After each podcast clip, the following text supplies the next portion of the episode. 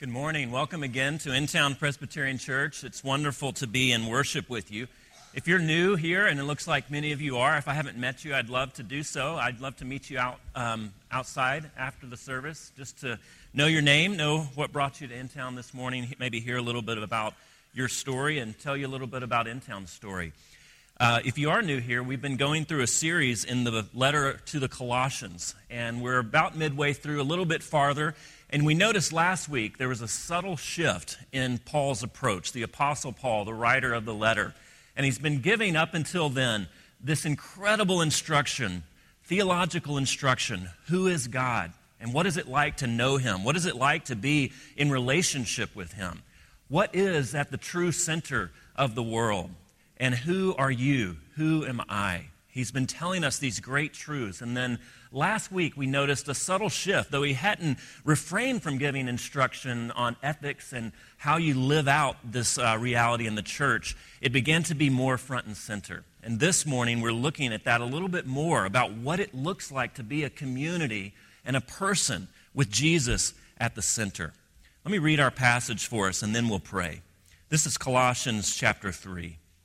Therefore, as God's chosen people, holy and dearly loved, clothe yourselves with compassion, kindness, humility, gentleness, and patience. Bear with each other and forgive one another. If any of you has a grievance against someone, forgive as the Lord forgave you. And over all these virtues, put on love, which binds them all together in perfect unity. Let the peace of Christ rule in your hearts, since as members of one body you were called to peace and be thankful. Let the message of Christ dwell among you richly as you teach and admonish one another with all wisdom through psalms, hymns, and songs from the Spirit, singing to God with gratitude in your hearts. And whatever you do, whether in word or deed, do it all in the name of the Lord Jesus giving thanks to God the Father through him. This is the word of the Lord. Let's pray together. Lord, I pray that your word would indeed dwell richly in this congregation, dwell richly in each of the individual hearts and lives that are gathered here this morning. Would you grant us eyes to see and ears to hear what you want this morning? Would you open our minds and open our hearts to see reality differently? To see ourselves from a new perspective. Father, I pray that the gospel of Christ, that which has set us free, that which is the guarantee of peace, would dwell richly in us. Wherever we are finding ourselves this morning on the spiritual spectrum, whether we are still on a journey to Christ, whether we are skeptical, whether we have been on the journey many years, I pray that we would each encounter Jesus. We would each encounter His grace and mercy through this worship service and through particularly uh, the teaching now. We pray in Jesus' name. Amen. A few years ago, I gave what I thought was a great illustration, and then I totally blew the punchline. It was from Toy Story, and Buzz Lightyear crash lands on a strange planet, which we all know is what? Andy's room. And he's constantly calling back to Star Command and he's trying to get his spaceship fixed so he can get back on duty. But Woody knows what's really true. Woody knows the real reality behind their little life in this room. And one of the plot elements that runs throughout the movie up until near the end is Woody trying to convince Buzz of his real identity. And at some point in the movie, Woody has just had enough. And he grabs Buzz and says, You are a toy. You are a toy. And finally, Buzz relents. And after moping around for a little while, despondent because he's not really a space ranger, but simply a toy, he fully takes on this new identity. He sees his purpose. He finally understands and embodies who he really is, his new identity, which is actually his true identity. Now, the last time I shared this, I built it up I got all the details right, and then I said, You are not a toy.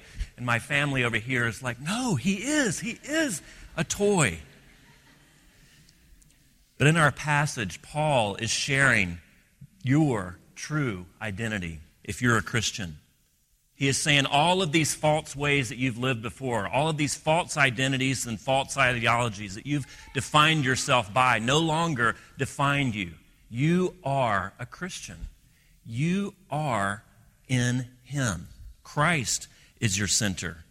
And he begins to tell us and expound upon what that would look like in a community if everyone thought that way. If everyone saw themselves by that new reality, here's what it would look like. But he's also extraordinarily realistic because he doesn't say that insofar as the gospel takes hold, once you become a Christian, that there will be, therefore, no conflict. There will be no grievances anymore. No, that's not what he says at all. Instead, forgive grievances. Instead, love in the face of offense. You see, the way that you see that the gospel is taking shape in a community is not in the cessation of conflict, it's how conflict is responded to and what the relationship looks like on the other side. Paul is teaching us about a community which exists on the basis of a new reality, a new identity. And we're going to talk this morning just about two things what that looks like in practice in a new community, and then how you get it. How does it flourish? How do you cultivate that in your own individual lives and in a church? So, first of all, what does it look like? Well, if you're a Christian, as we said, your identity has changed. As we said last week, you have been made a totally new person, but it takes some time to get used to. Just as Buzz had his identity, he finally came to grips with it. It took him a while in the movie to kind of figure out how to live in that new identity. That he was now Andy's toy. He served a new master. It wasn't Star Command, but Andy. And as we work out this new identity in community, we'll have a great potential for becoming disillusioned because we don't see things happening as quickly. We get disillusioned because someone over here is not living out their true identity and it hurts us.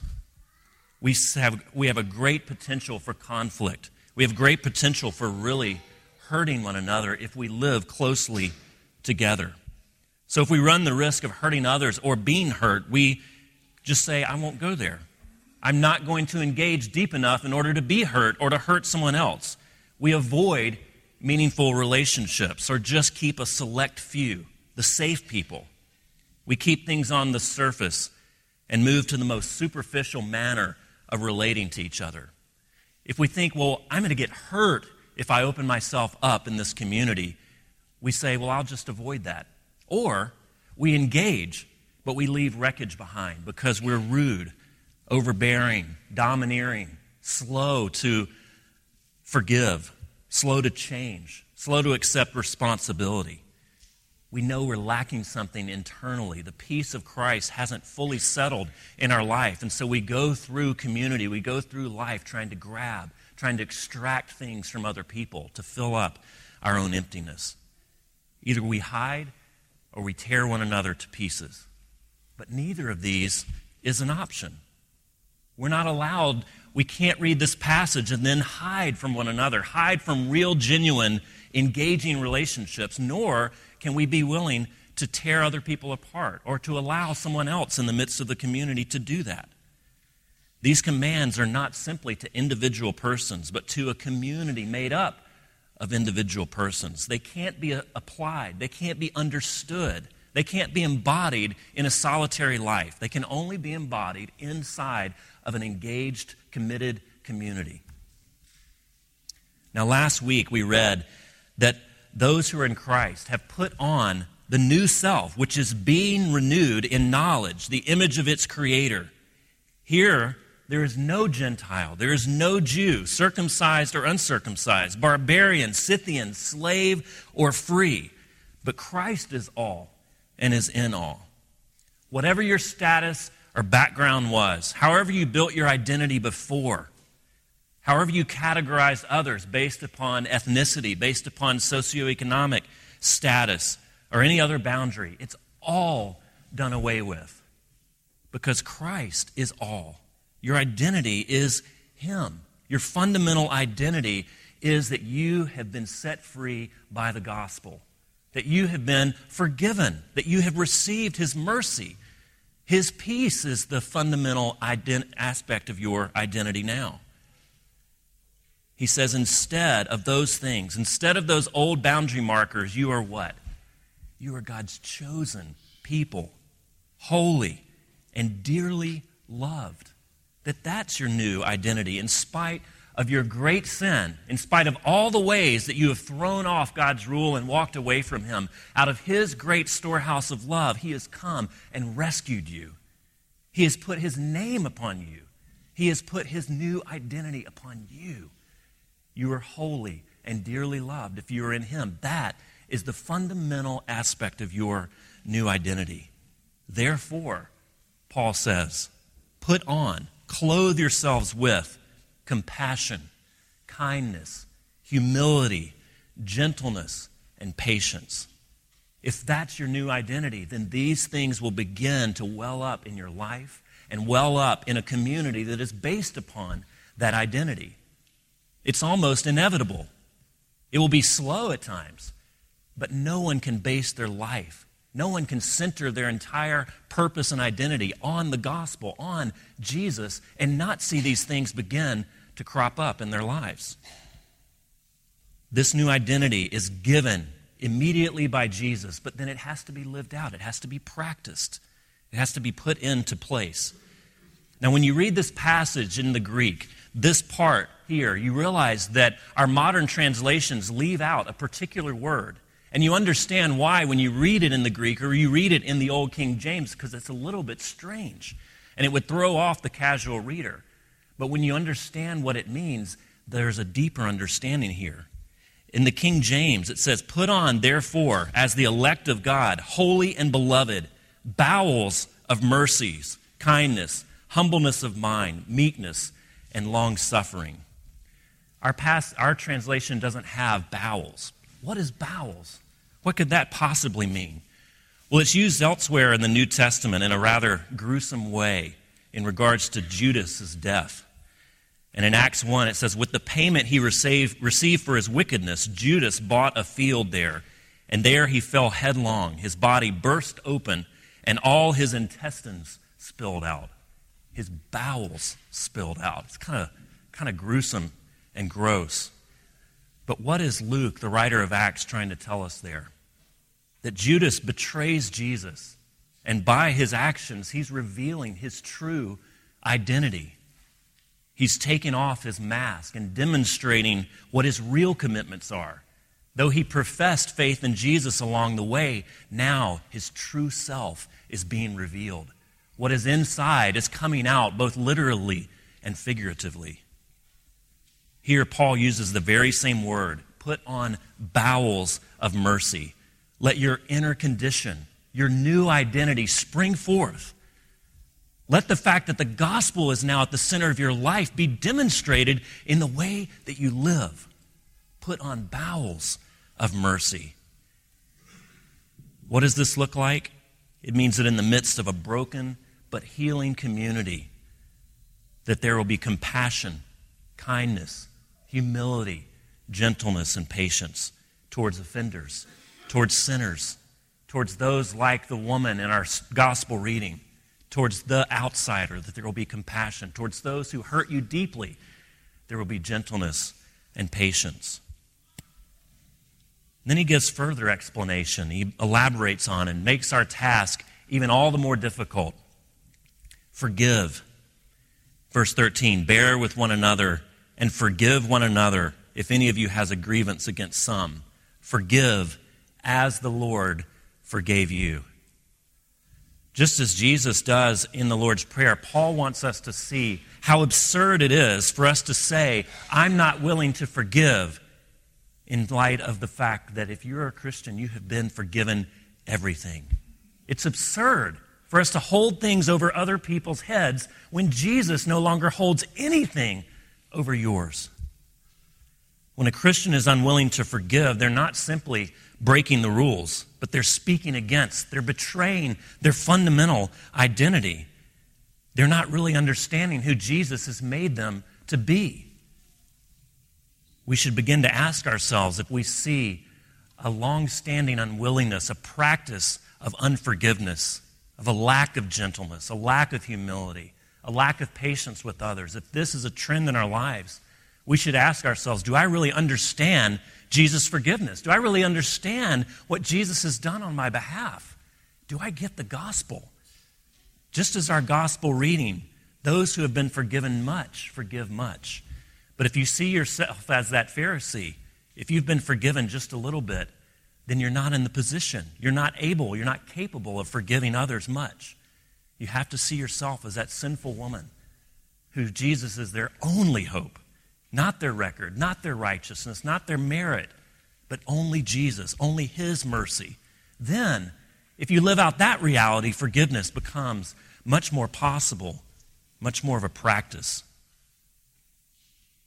In other words, if there are bowels of rage, of anger, of malice, of dishonesty, what is inside is simply springing forth. How you really see life, how you really see yourself, how you really see God is springing forth. What's inside is being produced. You're not simply breaking the rules, you're living out of what is ruling your life. You're living out of an identity of self rule, of control, of fear of others, and fear of the future. Now, what are some practical reasons that we don't forgive? even if we get the gospel somewhat, if we know we're supposed to forgive, why do we not? Well, there's a couple of reasons. One, we may say, well, they haven't been sorry enough. They haven't apologized. They haven't done what they need to do to make things right. But turn that around back on yourself. Think about that as you relate to Jesus. Have you been sorry enough for your sin? Have you been sorry enough for everything that Jesus has forgiven you of? they haven't been sorry enough. Secondly, if I forgive them, if I go easy on them, if I don't show them my disapproval of their actions, then they'll just repeat it. I need to withhold forgiveness so they'll learn their lesson. But we're showing, if this is our rationale for not forgiving, a fundamental misunderstanding of the gospel itself and of the motivation for spiritual change. That we think that in order for someone to get better, that we have to hold out punishment. We have to hold out consequences. That that's the fundamental way that someone changes. And of course, there's consequences to our sin. There's consequences to the way that we live our lives. But Paul tells us elsewhere in Romans that apart from grace, that in simply enforcing the rules only intensifies our desire for breaking them, our desire to sin. Mark Twain illustrates this perfectly in his great book, Tom Sawyer. says Tom joined the new order of cadets of temperance, being attracted by the showy character of their regalia. He promised to abstain from smoking, chewing, and profanity as long as he remained a member. Now he found out a new thing, namely, that to promise not to do, do a thing is the surest way in the world to make a body want to go and do that very thing. Tom soon found himself tormented with a desire to drink and swear. A page later, though, Twain gives us a real understanding, an approximate illustration of how the gospel's freedom is, or how the gospel frees us from legalism and frees us from the desire to sin he says that Tom handed in his resignation at once. Tom was a free boy again. However, there was something in that. He could drink and swear now, but found to his surprise that he did not want to. The simple fact that he could took the desire and the charm away from it. Friends, if your primary motivation for spiritual change or for forgiving someone is to avoid consequences, is to avoid punishment, to keep God happy, then you're going to be very le- less inclined, very little inclined to do so. If your motivation instead is forgive because you have been forgiven, because this little measly offense is nothing in comparison to what Jesus has forgiven you of, then you'll be ready. Then you can begin. Thirdly, third reason why we don't forgive it hurts. Forgiveness hurts. Whenever there's an offense, an insult, a debt is created. How do we talk about vengeance? What are some of the phrases that we use? We talk about getting even. We talk about settling the score. We talk about paying them back. It's all banking, it's all mathematics language. A real debt is created when there is an offense, when there is a sin against someone, there is a debt. Something has been extracted, something has been withdrawn from the health of that relationship. Now, when you forgive, you're choosing to pay down that debt, to pay it off on behalf of someone. And that hurts. It hurts because you'd rather them pay it. You'd rather the score be settled by them paying down the debt. And that's why forgiveness is hard because it hurts. You're choosing to absorb the debt yourself instead of enforcing someone else to pay it down. The debt doesn't just go away. You can pay it, or you can choose to make them pay it. Now, how? How is this true? How do we choose to pay the debt instead of making someone else pay it? Well, instead of looking for opportunities to insult them as the consequence for their sin against you, to tear them down and to make fun of them, you forego it. You don't do it. And that hurts, but it begins to pay down the debt. Instead of taking an opportunity to insult them or tear them down, you perform acts of kindness and service on their behalf or towards them. Ouch that really does hurt. And that's when you know the debt is being paid down. When you're tempted to wish for their misfortune, when you're tempted to think less of them or be suspicious of their motivations, or always hold them in contempt and distrust them forever. Instead, you pray for them. You ask God to bless them. You ask God to help them. You ask God to be good to them. That really hurts. It hurts to do that because you're paying down a debt.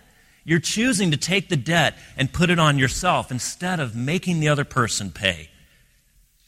You pay the debts created by their sin, and you take the pain on yourself. So, of course, forgiveness hurts. There are a number of reasons that we don't forgive. But when you understand the gospel, when you understand what Jesus has done on your behalf, none of them are valid. All of them are turned upside down. Now, I mentioned that Paul is very realistic because there are real debts. There are real wounds that happen even inside of Christian community. Of course they do. Because we're all, even though receiving a new identity, receiving the message of salvation, even though being made new, there's still this old person that comes into play. There's still this old man, old woman that wants their way. And so, of course, we're going to have conflict. And Paul is very realistic. His teaching on forgiveness doesn't involve simply saying, get over it. Or if you were a better Christian, this wouldn't bother you so much. The fact that forgiveness is needed implies that there's a real hurt, that some wounds may take years to truly, truly heal. Or they may be with you the rest of their life, rest of your life. But forgiveness allows those wounds at least begin to heal that they no longer have power over you, they no longer hold sway in your life. They allow the wounds to at least scar over so that you can begin to move on with life, that that relationship no longer has to be eternally defined by that one offense. But forgiveness is also a habitual thing. It's a decision that you make, but it's also a process. It's an event and a process you must deliberately choose to live in forgiveness. And to be, to be a forgiving person, you ultimately need to be a loving person. He says in verse 14, and over all these virtues, put on love, which binds them all together in perfect unity. now, we spent a good bit of time defining forgiveness because it's misunderstood. It's a word that we pass over, and so is love. We think of them often both in terms of the presence or the absence of an emotion. Forgiveness is the lack of anger, and love is the presence of affection. It's not true. It can be true, and ideally it's true, but essentially each has to do with a deliberate activity, a deliberate decision towards the other person rather than how you feel about them in the moment. It involves treating other people proactively with compassion, humility, gentleness, kindness, and patience. That's what forgiveness and love is. It's not simply having a rosy feeling about someone, it's not simply having an affection or a lack of anger. It's choosing to act in a certain way. And as you do that, then hopefully and ideally that affection does present itself. Have you ever noticed when you serve someone, you actually begin to love them and to like them more? It happens. It happens in childhood. What can a child do for you as a parent? Nothing. They may smile and giggle, but they do a lot of other stuff that's very inconvenient. But as you serve them, you love them. You begin to have this affection for them. You can't get enough of them. That's what service does. That's what being compassion toward, compassionate towards someone. That's what forgiving someone does. It draws you to love them, to have affection for them. But neither of those is based primarily or fundamentally on the presence or the absence of an emotion. Love binds all, he says. He's been using this metaphor of clothing, of putting off one set of clothes for another set of clothes, putting off the old person for the new. And here, love, he is saying, is the outer garment. It's the overcoat. It's the thing that puts it all together. You've heard someone say about an outfit that belt, that overcoat really ties the whole thing together. That rug really ties the whole room together. It holds it all together. Or, if you will, the piece that brings it all together is love. It's the overcoat. We will be prone to hide or to tear one another to pieces, but instead, clothe yourself with love. It's the outward adornment of what's happened within. It's the external manifestation of what Jesus has done in your heart internally. Love is the overcoat. Love is the sign that you really are a forgiven person, that really, you really do see yourself as that sinful woman kissing Jesus' feet. Love is the symbol of that, it's the signifier, it's the recognition of what's happened within you. Now, what is it? And then how do you get it? How do you get it? It's great to talk about these things. It's great to say that we should be forgiving people, that we should love in the face of offense. But how? How do you do it when everything inside you screams, I hate this other person, and I'll do anything to make them pay? You need the peace of Christ and you need the word of Christ. Two things as we close. First of all, peace, verse 15. Let the peace of Christ rule in your hearts. There's a command, a to do here, if you will, but it's not like those that we're accustomed to. He says, let the peace rule, allow the peace to come in. And the word for rule here is umpire or arbitrate or hold sway. Let the peace of Christ arbitrate in your heart. When you've been deeply hurt, and you're tempted to let it dominate you, when you're immobilized by a hurt or an offense, let the peace of Christ arbitrate that relationship. Let it umpire that situation. Let it mediate between the two parties, both literally and figuratively. When there's two parties and there's an offense, let the peace of Christ umpire that relationship. Let his peace hold sway and let it arbitrate between the two poles of your heart one which wants to extricate every bit of pain from that other person, and the part of your heart that says, I know I should forgive them. Let the peace of Christ umpire that. Let the peace of Christ hold sway. That's what he's saying.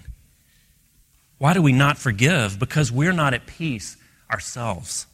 Instead of living out of the new identity, having received everything by grace, eternal life for free, we're still settling scores. We're still getting even. We're still extracting things we need from other people because peace does not reside in our hearts. We're trying to fill it up with all we can get from other people. That's why we don't forgive.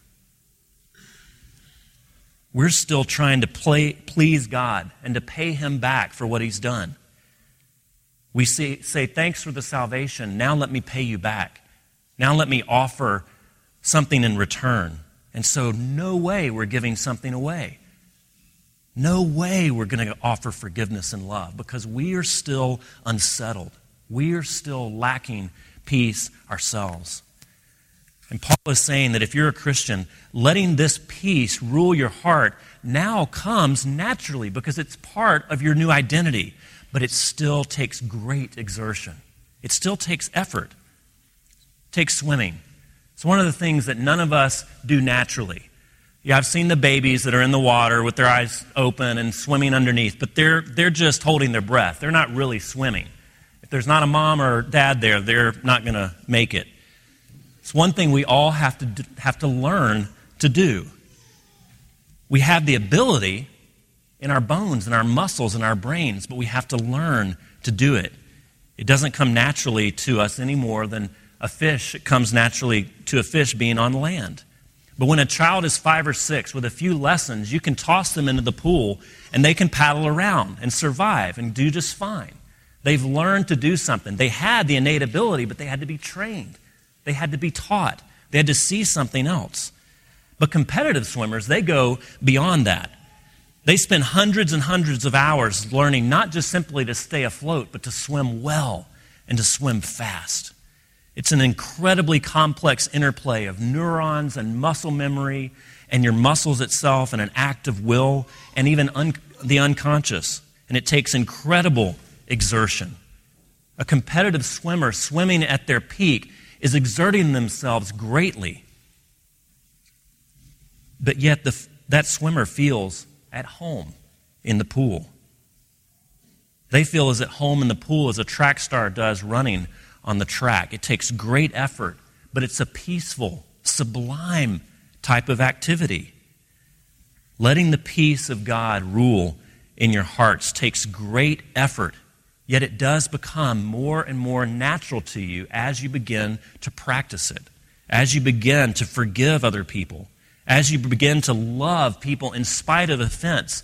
Jesus shows up, and you begin to understand what his peace, peace brings to that relationship.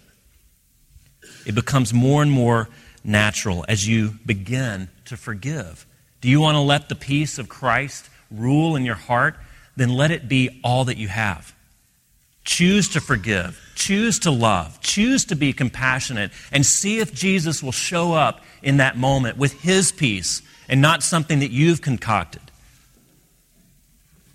We can memorize verses on peace. We can read stories about people who seem to live a peaceful lives, and those things are helpful. But until you have to rely on it, until it's all that you have, you'll never really understand it. It won't rule your heart, it won't arbitrate situations for you. It will be a nice idea, but it won't umpire these situations. A new swimmer has to choose to get into the pool.